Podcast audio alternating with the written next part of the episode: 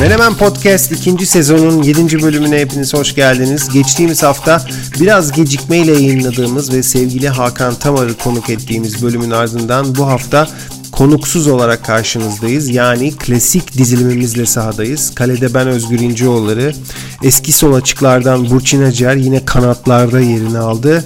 Hava kayıt yapmaya çok elverişli günlerden de 12 Kasım Perşembe.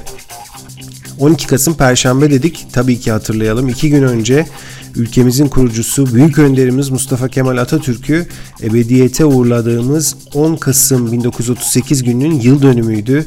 Ölümünün 82. yılında Mustafa Kemal Atatürk'ü özlemle ve minnetle anıyoruz. Anısının önünde saygıyla eğiliyoruz.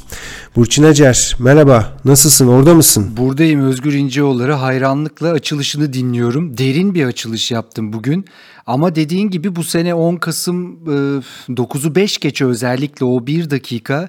Aslında son yıllarda galiba her seferinde o 1 dakikada ben böyle başka bir yere gidiyorum. Zaman farklı akıyor. Dışarıdaki 1 dakikanın akış hızıyla o 9'u 5 geçe sinyali dinler, dinlerken geçen zamanın akış hızı biraz farklı gibi geliyor.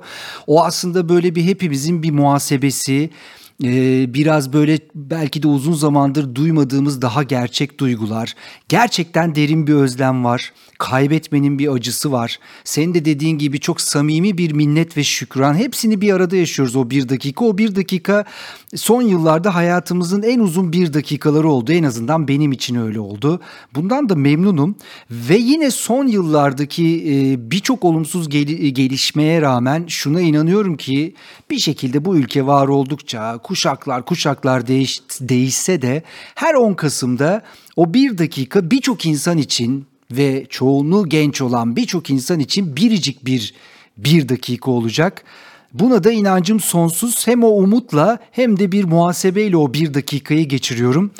Tahmin ediyorum dinleyicilerimizin de her biri o bir dakikada farklı şeyler yaşıyorlardır. Bak güzel bir yere dokundun. Hem bir dakika dedin hem de çok uzun dedin. Aslında bir dakika hiç uzun bir zaman değil ama burada zamanın izafi yönünü e, öne çıkarttın. Yani o bir dakikada o kadar yoğun duygular yaşıyoruz ki ve tabii ki sadece duygular değil düşünceler yaşıyoruz ki o bize sadece bir dakika olarak gelmiyor. Her yıl 10 Kasım'da 9'u 5 geçe bize bir dakika gibi gelmiyor. Bu da e, zamanı nasıl kullandığımızı ve zamanı neye doğru ilettiğimize bağlı olarak değişiyor. Yani şunu söylemek istiyorum. Amerikalı yazar Alice Walker'ın sözü var. Zaman yavaş hareket eder ama hızlı geçer. O kadar e, farklı bir kullanım şekli var ki zamanın. Sen onu nasıl kullandın, neler düşündün, neler e, hangi duygularla yaşadın o bir dakikayı o belki sana bir yıl gibi bile gelebilir. İşte sadece bunu söylemek istedim. Senin o bir dakikayı e, anlattığın saniyelerde ben de bunu düşündüm. Sen bana bir de bunu aslında şeyde söylemiştin ee, ilk çocuk sahibi olduğum zamanlar o başlangıç dönemleri biraz sancılı geçmişti benim. Bir gün böyle otoparktaydım senle konuşuyordum sen soruyordun işte ne oldu nasıl durum falan filan. Ya işte yine bir dert anlattım sana vesaire. Sen de dedin ki ya dedin işte Burçin çocukla günler kısa, aylar pardon çocukla günler uzun, aylar kısa geçer. Yani bir, bir, bir bakmışsın ki aylar geçmiş ama tabii o an bana hiç öyle gelmiyordu. O geceyi nasıl geçireceğim falan onları düşünüyordum. Ama mesela o o kadar aklımda yer etmiş ki gerçekten de doğru yani. Bak şimdi işte 9 sene geçti ya bırak günleri. ee, sanırım o, o, o düşünce sende e, hayatına dair de ya da hayata dair bazı anlarda da böyle çıkıyor o zamanın izafiliğiyle ilgili. Bunu bak hiç unutmamışım. Evet bu bir aslında çok eskiden bir reklam kampanyasında da kullanılmıştı. Hatta bir saat markasının reklam kampanyasında da kullanılmıştı. Zaman onu nasıl kullandığınızla alakalıdır. Yani belki e, biri için çok hızlı geçen bir süre, belki bir başkası için aynı an çok çok çok uzun geçiyor olabilir. Dolayısıyla yani bu tabii çok uzun uzun konuşabileceğimiz bir konu. Demin de söylediğim gibi zaman yavaş hareket eder ama hızlı geçer her zaman geçerli. Dediğin gibi çocuklarla da günler uzun, yıllar kısacık geçiyor. Ee, yani yıllar geçiyor, aylar geçiyor. Bir bakmışsın işte biz e, Ocak ayında başladık bu işe podcast kayıtlarımıza. Kasım geldi işte birinci yılımızı neredeyse tamamlayacağız. Geri dönüşümüzün birinci yılını belki tamamlayacağız. Güzel de geçiyor. Ee, ama bir yandan da işte dünya farklı günler yaşıyor. Zaman geçip gidiyor. Neyse. Şimdi kayıt günümüz 12 Kasım Perşembe dedik. Yayın günümüzde bir aksilik olmazsa 13 Kasım 2020 Cuma olacak. Yani 13. Cuma olacak. Bu yıl bu yıl ikinci kere denk geldi. Ne diyorsun bu buna Burçin? 13. Cuma. Yani istesek aslında denk getiremezdik. Yani biz bir 13. Cuma bir podcast paylaşalım desek günün anlam ve önemine binaen de bir şeyler anlatmak istesek kesin bir problem olur. Bir uğursuzluk olur mesela. Paylaşamazdık ama şu anda her şey yolunda gidiyor. 13. Cuma bilmiyorum sen hafif böyle titrer misin? Böyle korku filmleri, korku karakterleri falan seni böyle biraz sarsar mı? Sen de pek öyle bir şey ruh hali görmüyorum ama. Yani kor- korku türü benim sinemada fi- filmde çok böyle takip ettiğim bir tür değil. Yani çok böyle içine girmişliğim yok ama hani seyrederim. Ee, çok da etkilenmem doğrusu. Ee, düşündüm geçen gün hani hakikaten o kadar da enteresan bir konu ki bir insan e, neden korkmak için bir şey izler? Hani bu nasıl bir motivasyondur acaba? Ee, yani korkacağını bile bile bir şey izler misin? Bunun da ötesinde, bunun da ötesinde hadi sinemacı gözüyle bakalım ki kolay da bir şey değil. Yani bir ortaya bir görsel sanat ortaya koyarak izleyenini korkutmak da hiç kolay bir şey değil. Gerçekten hani alkışlanması gereken bir durum. Ee, bunları düşündüm geçen gün hani hakikaten de 13. Cuma bu bu cuma 13. yani 13. Cuma'ya denk geliyor deyince bunları düşündüm. Ha, dediğim gibi korku türüne çok dalmışlığım yok bugüne kadar. Hani sinemada en azından. Ama hani iz, izlerim ve çok da etkilenmem doğrusu. Sen ne diyorsun bu konuya? Senin merakın var mı? Ya yeri, e, 10 yani 20'li yaşlarda ya da sinemaya ilk gitmeye başladığım zamandan beri korku filmlerine ilgim vardır. Bir şekilde korkmayı seviyordum. Şu anda o kadar değil ama o zamanlar seviyordum. Yani o korktuğumda vücudumdaki değişen kimya falan hoşuma gidiyordu. Gerçi hep aynı senaryo yaşanırdı filmi seyrederken o korkuyla karışık alınan zevk ama filmden sonra bir işkenceye döner. Onun tabii gerçeklikle iki ilişkisini kurmaya çalıştıkça bir de o yaşlarda oldukça sıkıntılı oluyordu. Hatta benim en meşhur şeyimdir işte hayvan mezarlığına benim yaşım yetmiyordu ve pasomda tahribat yapmıştım 18 yaş sınırı e, şey olmasın diye takılmayayım kapıda diye girdim seyrettim ve seyrettikten sonra anladım niye 18 yaş sınırı koyduklarını bitirdi benim yani iki ayımı ve ondan sonraki senelerde de böyle an be an hissettiren bir etkisi olmuştu ama tabii o zamana kadar ya da bizim dönemimizde şimdi tabii 13. Cuma nedir o aslında bu bir film 13. Cuma e, belki de en ünlü korku karakterlerinden bir tane tanesi Jason'ı tanıdığımız filmdi.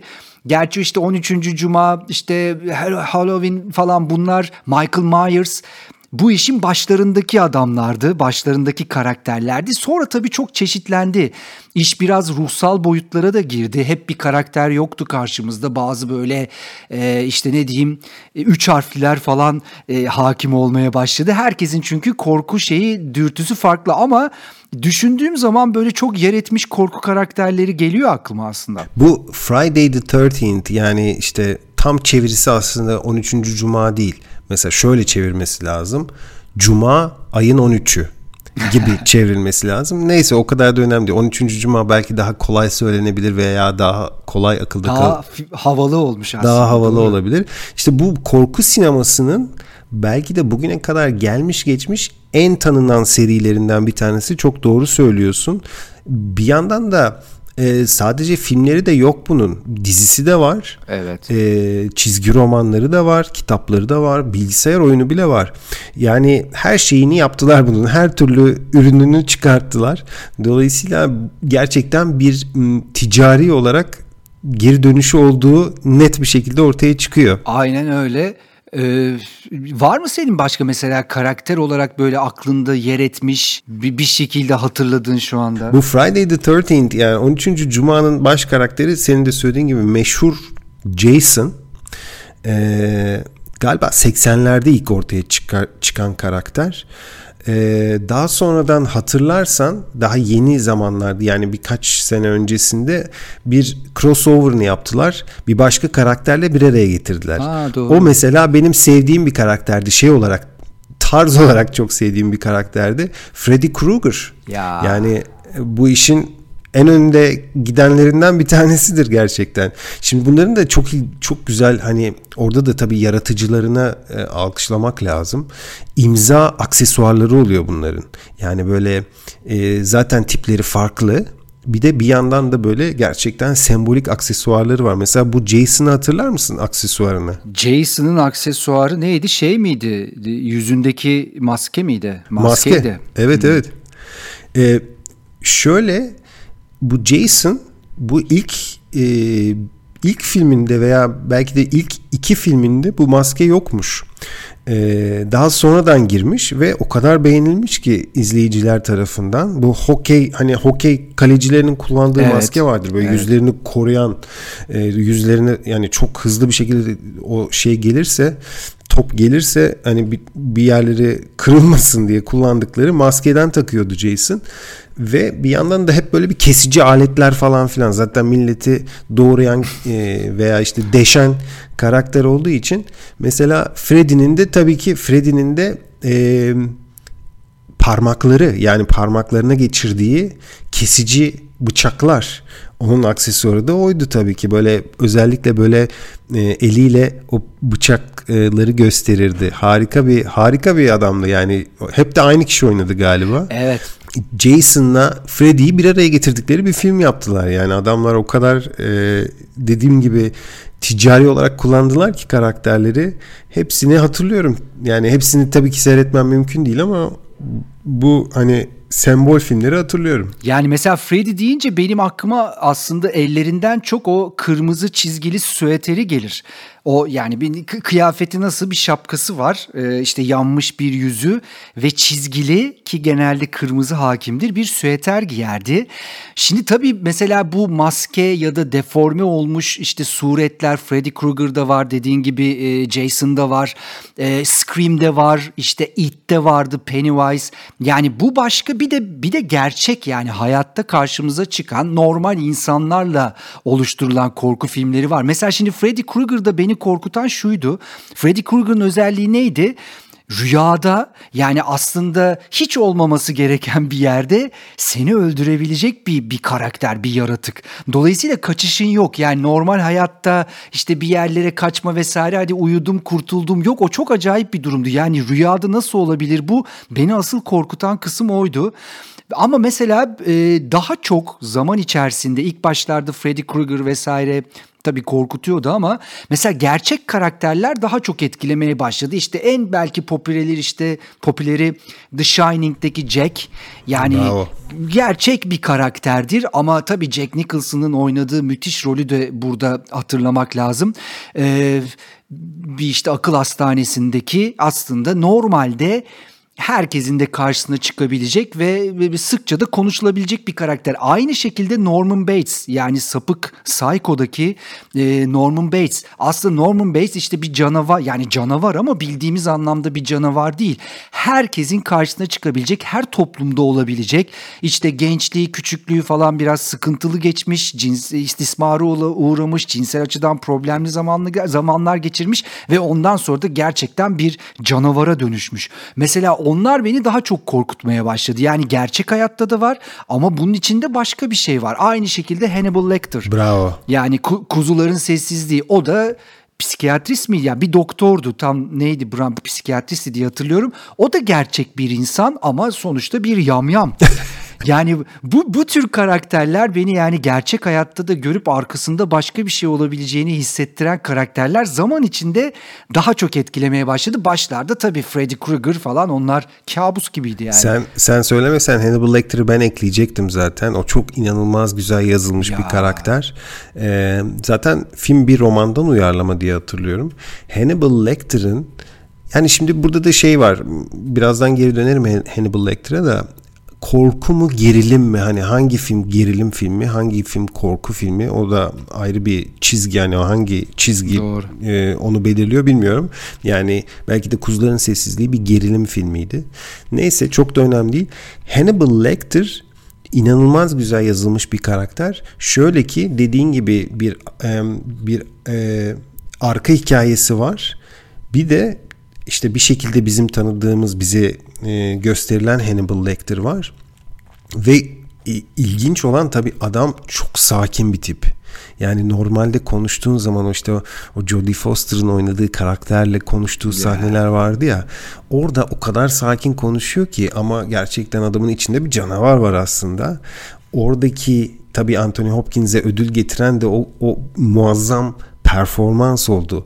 Yani hem sakin olup hem de o vahşiliği, o canavarlığı aynı karakterde vermek büyük bir başarıydı gerçekten. İnanılmaz bir film, inanılmaz güzel e, yapılmış bir film.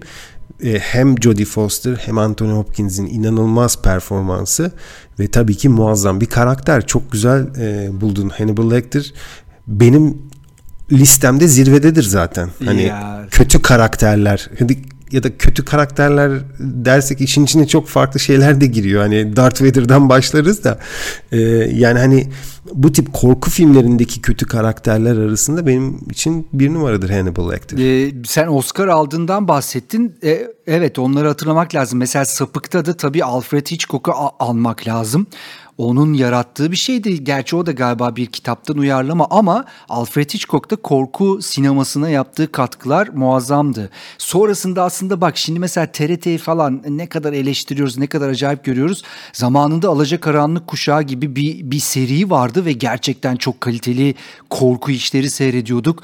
Ee, dergiler vardı, korku dergileri vardı. Süper Korku diye bir dergi vardı. Ben onu da alırdım. Tren yolculuğumda onu okurdum.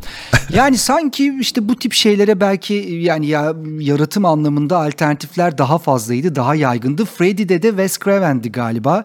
Evet, ee, aynen. Bunlar çok çok özel isimler aslında. Sadece tek filmlik, tek dönemlik isimler değil ama bu tabii büyük bir külliyat yani dediğin gibi korku, gerilim.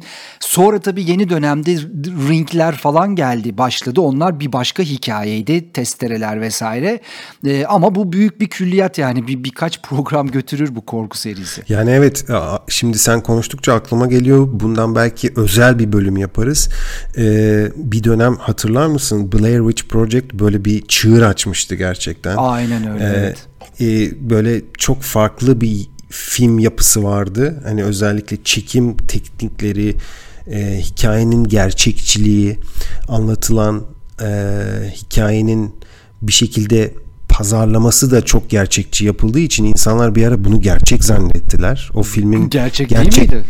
Ge, yani o filmin gerçek çekildiğini zannettiler ve öyle filmleştiğini zannettiler ama değildi tabii ki. Yani çok iyi e, zekice kurgulanmış bir e, bir teknik vardı orada. E, senin söylediğin gibi o testereler işte ondan sonra bu halka filmi serisi daha doğrusu. Bir yandan da e, buna da girmek lazım belki kısaca veya bir başka bölüme kaydırabiliriz. Yani e, Hollywood özellikle korku sinemasında uzak doğudan çok besleniyor. Yani e, mesela Halka filminin e, hikayesi veya ilk versiyonu Japonya'dan geliyor. Yani Japonya'da da gerçekten korku sineması çok gelişmiş durumda e, ve o kadar gelişmiş ki Hollywood buradan besleniyor. Bir yandan e, yine bizden daha iyi bilenlere belki sorarız. E, onları konuk bile edebiliriz. Türk sinemasında da korku e, örnekleri çoğalmaya başladı uzun zamandır. Yani işte e, Dabbe serisi gerçekten çok ilgi görmüştü ve hala da devam ediyor seri. Yani şu an kaçıncısındalar bilmiyorum ama demek ki böyle bir yani izleyicide karşılığını buluyor bunlar. Var aslında ben hep zaten o seriler başlamadan düşünürdüm. Yani bizim kültürümüzde var bu. e, özellikle büyük şehirler dışında cin hikayeleri, ruh hikayeleri, e, işte böyle karabasanlar vesaire ve bunlar sadece öyle hani bir kuşak anlatılan şeyler değil, kuşaktan kuşağa anlatılan hikayeler ve bunlar aslında bizde ciddi bir kültür. O yüzden belki sinemaya yansıması biraz geç oldu. Ama bu kültür üzerinden beslenen filmler de başarılı oldular. Dediğin gibi yani bunlar çok daha derine inilecek e, mevzular ama ben bizim ülkemizde buna dair çok çok iyi bir altyapı olduğunu düşünüyorum. Yani özellikle o köylerde, möylerde küçükken işte anlatılan hikayeler, çocukları korkutan hikayeler bayağı senaryo çıkabilecek şeylerdi onlar. Yani benim yine küçüklüğümün bir bölümü böyle işte ayakları ters dönmüş gece karşıma çıkacak cinleri bekleyip korkmakla falan geçti. O derece içime işlemiş yani böyle şeyler ve o kadar gerçekçi anlatırlardı ki işte bu anlatım çok önemli bir şey.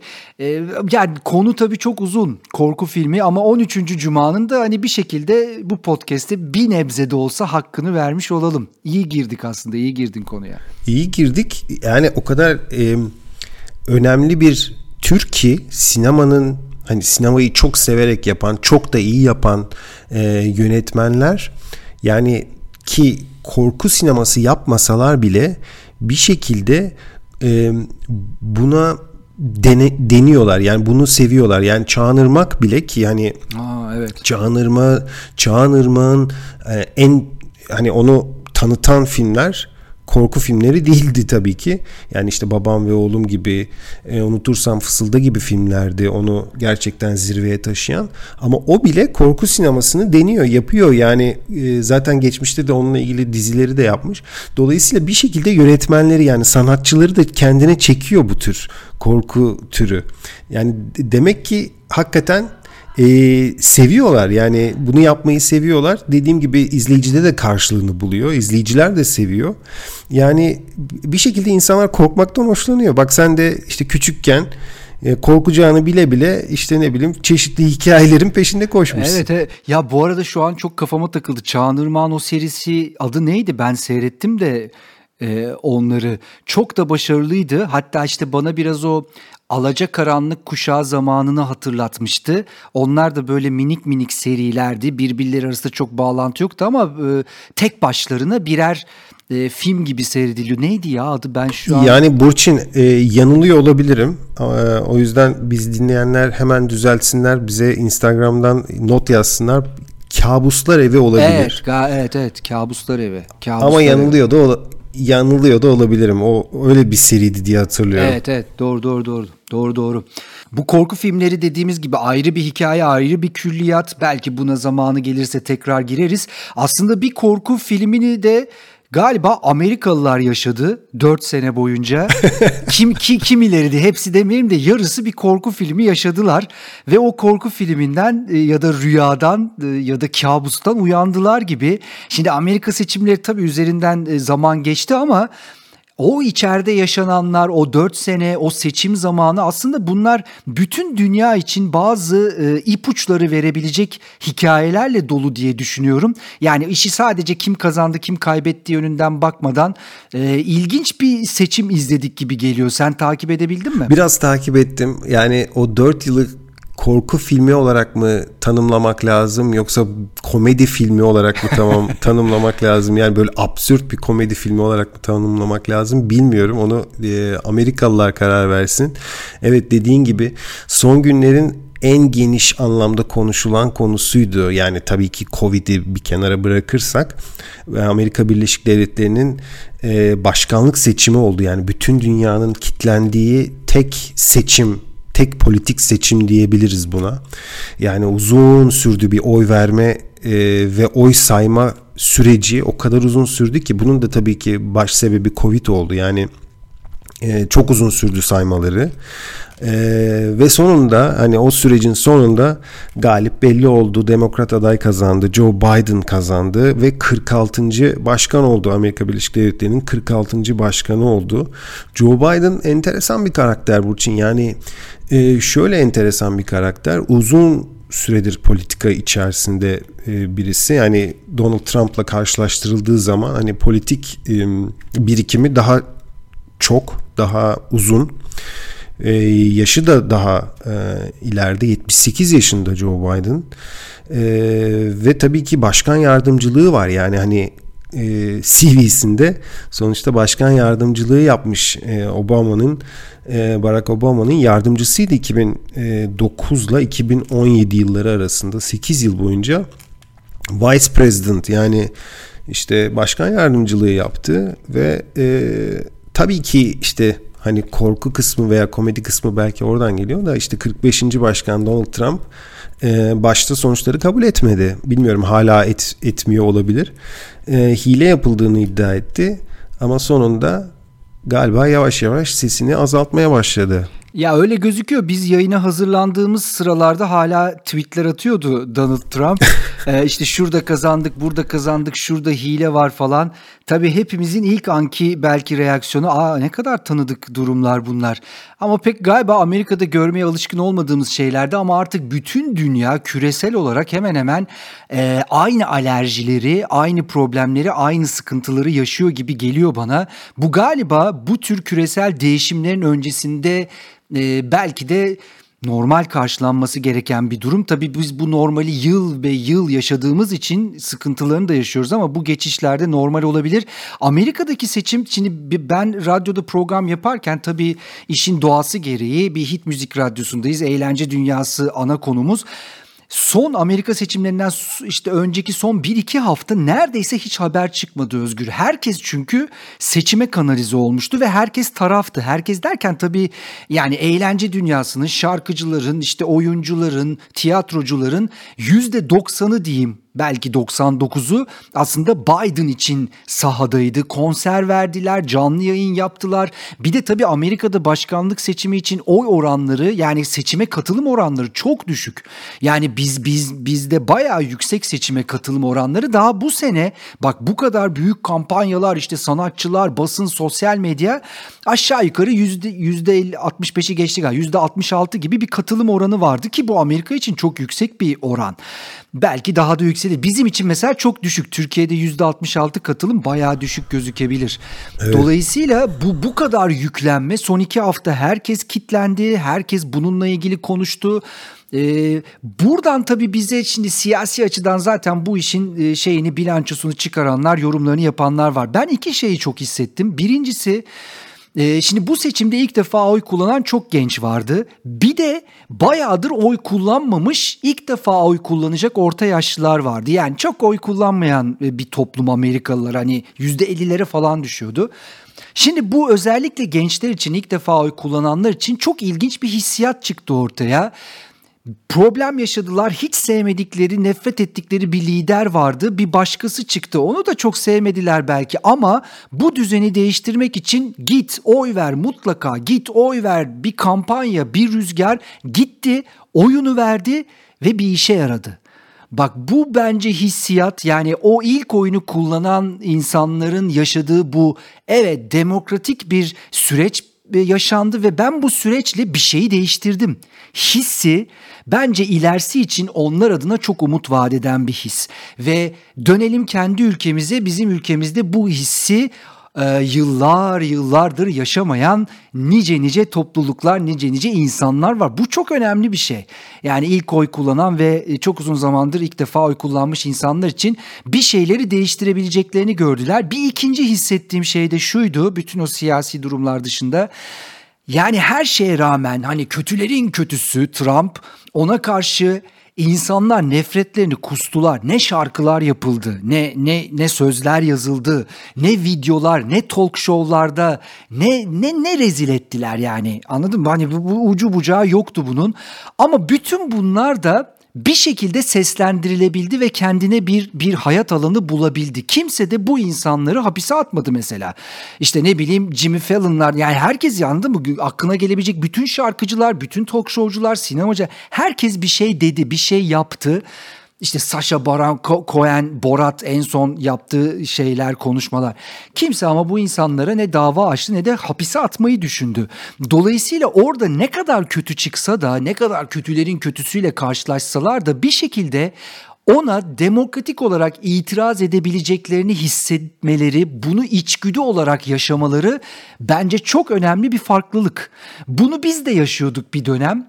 Ne olursa olsun çıkarız sokağa her şeye işte bir, bir şekilde protesto edebiliriz diyorduk ama Gezi'den sonra bu bambaşka bir yere evrildi. Bence bu da çok önemli. Yani evet çok kötü bir adam başkan ama sistem öyle bir yerde ki hala onu her şeye rağmen bütün aksaklıklarına rağmen bu tepkini en sert biçimde ve istediğin yolla dile getirebiliyorsun. Bu iki farklılık e, farklılığı düşündüm ben bu seçim ve sonuçlarıyla beraber. Peki sence Donald Trump'ın kaybetmesinin altında Covid'in hiç bir etkisi oldu mu? Ya mutlaka etkisi olmuştur ama e, aldığı oy oranına bakarsak e, yani çok da az oy almadı. Neredeyse kafa kafaya biten bir seçim. Çok e, yani 70 küsür milyon oy aldığı söyleniyor. Dolayısıyla o 70 küsür milyon oyu verenler de Covid'den etkilenenler ve bu sıkıntıyı yaşayanlar. Covid olmasaydı da bence temel olarak bu özgürlükler ve genel değişen iklim sebebiyle sıkıntı olabilirdi. Ama şöyle de bir şey var, bir gerçek var. Amerika'daki ekonomik göstergelerin Trump'la kötüye gittiğini söyleyemeyiz. Birçok açıdan da pozitif bir iğmelenme vardı. Covid bunu tabii değiştirdi. Belki Covid olmasaydı e, başa baş değil de kıl payı kazanan bir Trump da olabilirdi. Çünkü ekonomi bu kadar en azından onun istediğinden daha kötü olmazdı. Ama bence eninde sonunda ee, yani bu böyle olacaktı. Bir şekilde 4 senede de başardılar. Evet kazananı veya kaybedeni Covid e, mi belirledi ya da Covid'in ne kadar etkisi oldu onu bilemeyiz ama şunu biliyoruz. Demin söylediğime belki bir ek yapacağım. Çünkü bir Amerika Amerika'da yaşayan bir arkadaşım e, iletmişti bana.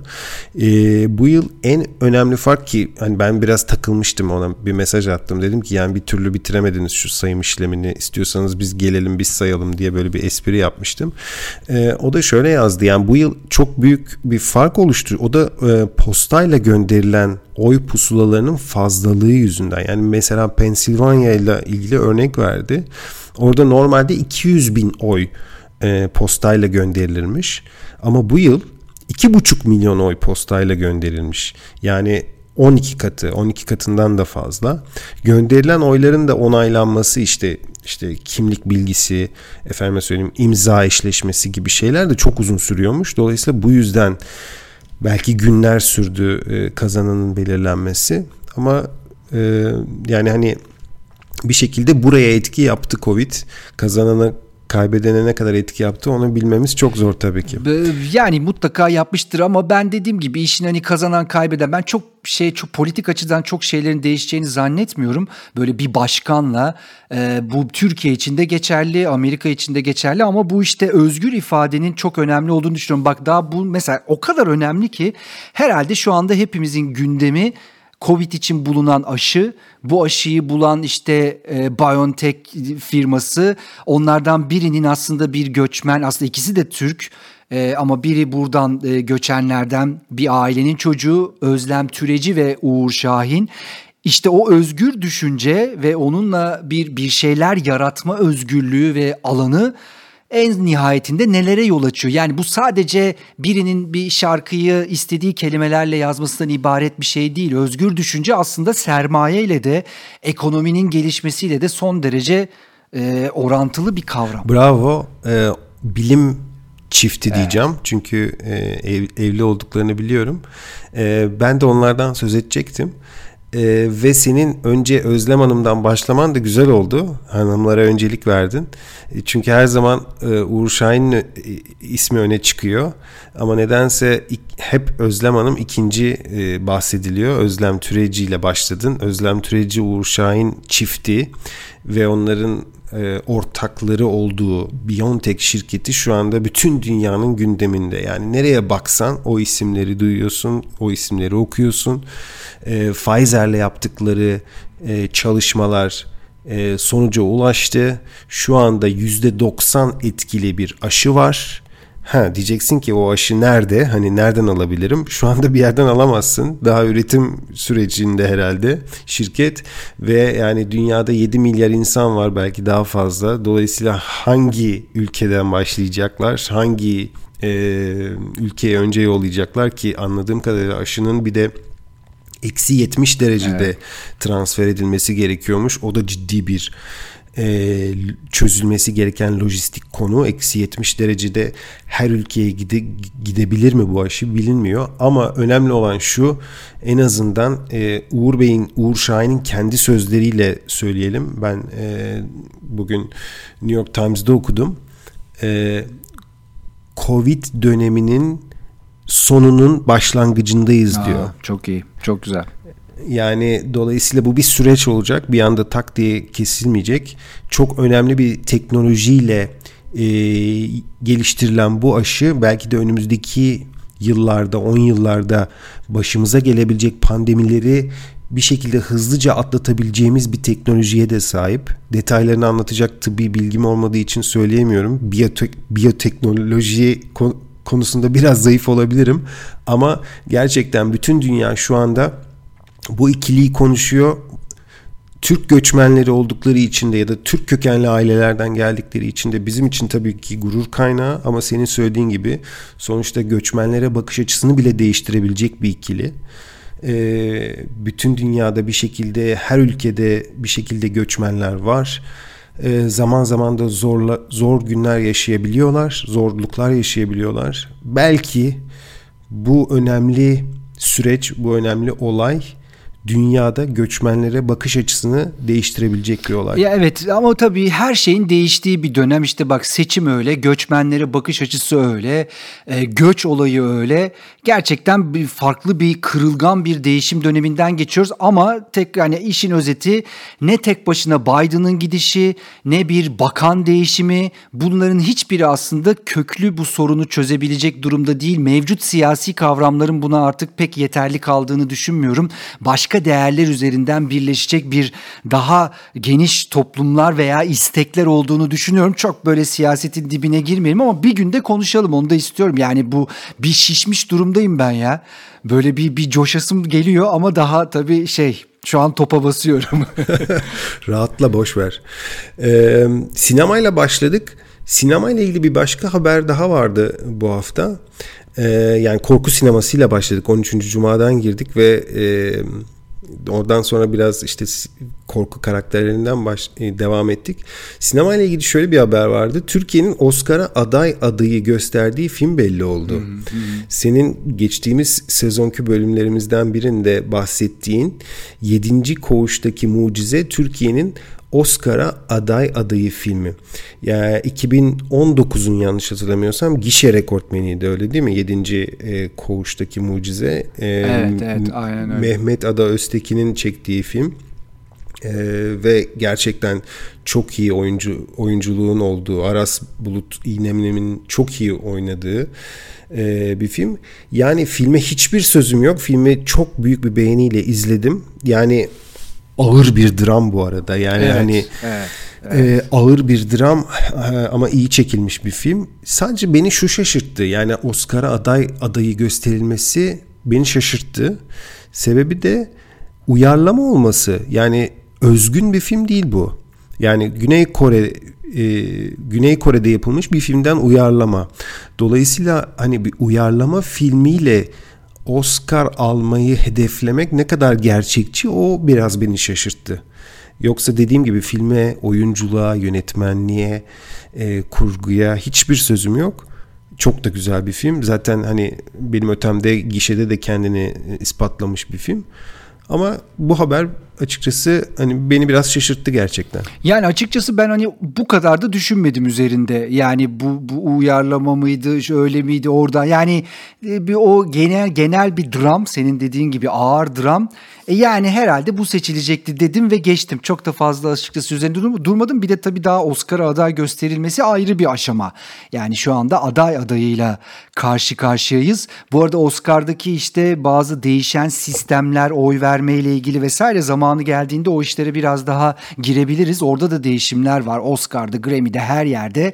Ee, bu arada tabii ben belki bunlara bakmazken işte biraz böyle daha çok podcast dinler, daha çok YouTube izler oldum.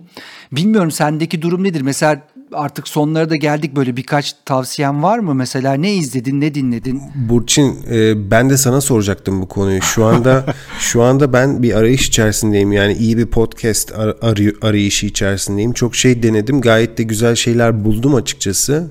E, bir iki tane e, var takip ettiğim podcast.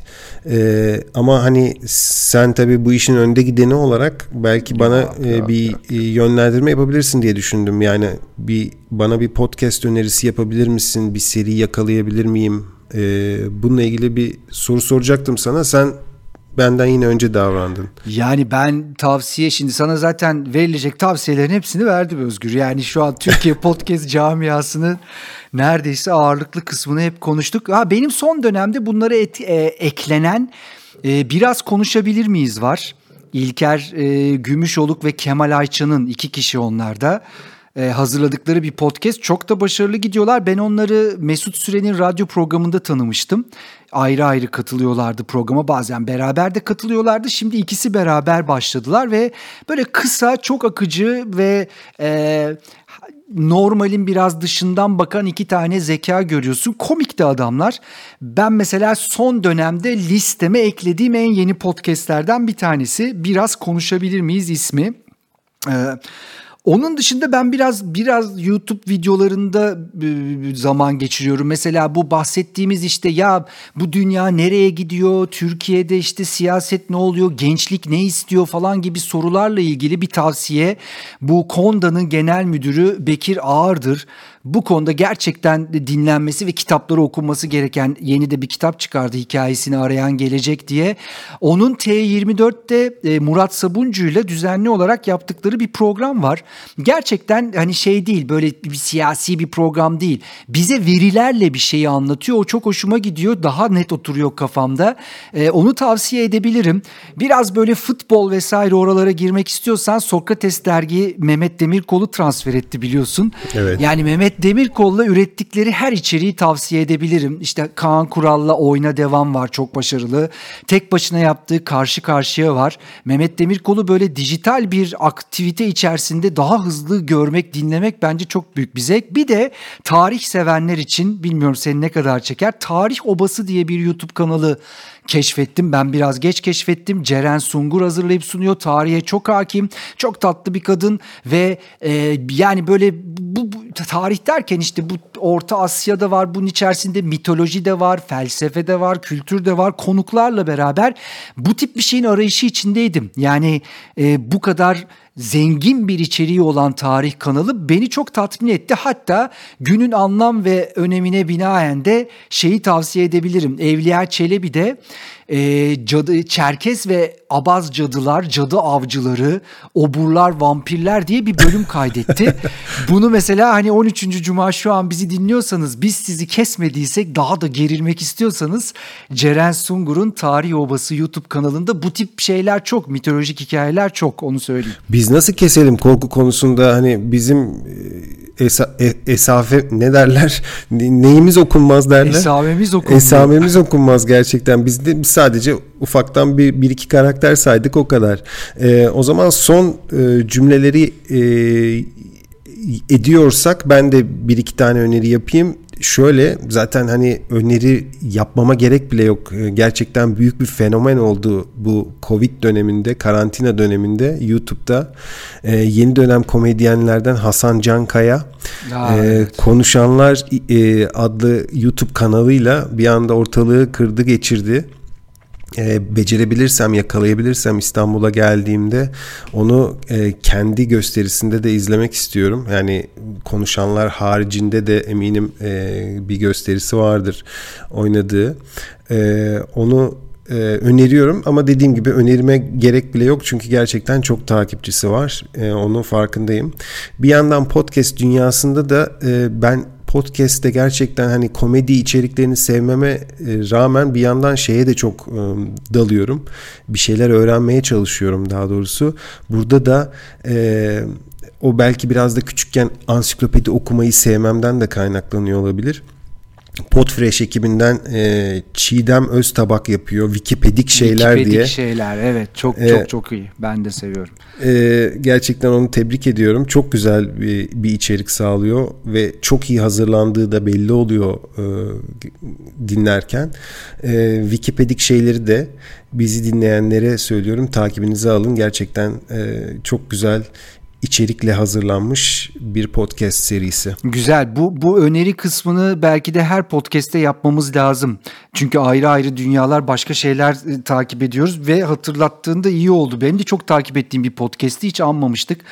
E, gayet güzel oldu. Ben mi kapatayım Özgür? Hadi bu sefer sen kapat Burçin. Yapma ya işte dram kısmı bana düştü yine. 13. Cuma özel bir cuma Menemen korku bölümüyle karşınızdaydı. Tam korku bölümü değil aslında ama bayağı bir korku karakterlerinden bahsettik. Ee, bunun devamını istiyorsanız bizi her hafta şu an dinlediğiniz platformda dinleyebilirsiniz. Özgür İnceoğulları İsviçre'den bildirdi. Ben Burçin Acar İstanbul stüdyolarındayız ve haftaya tekrar görüşmek üzere Özgür. Hoşçakalın. Kendine iyi bak. Görüşmek üzere.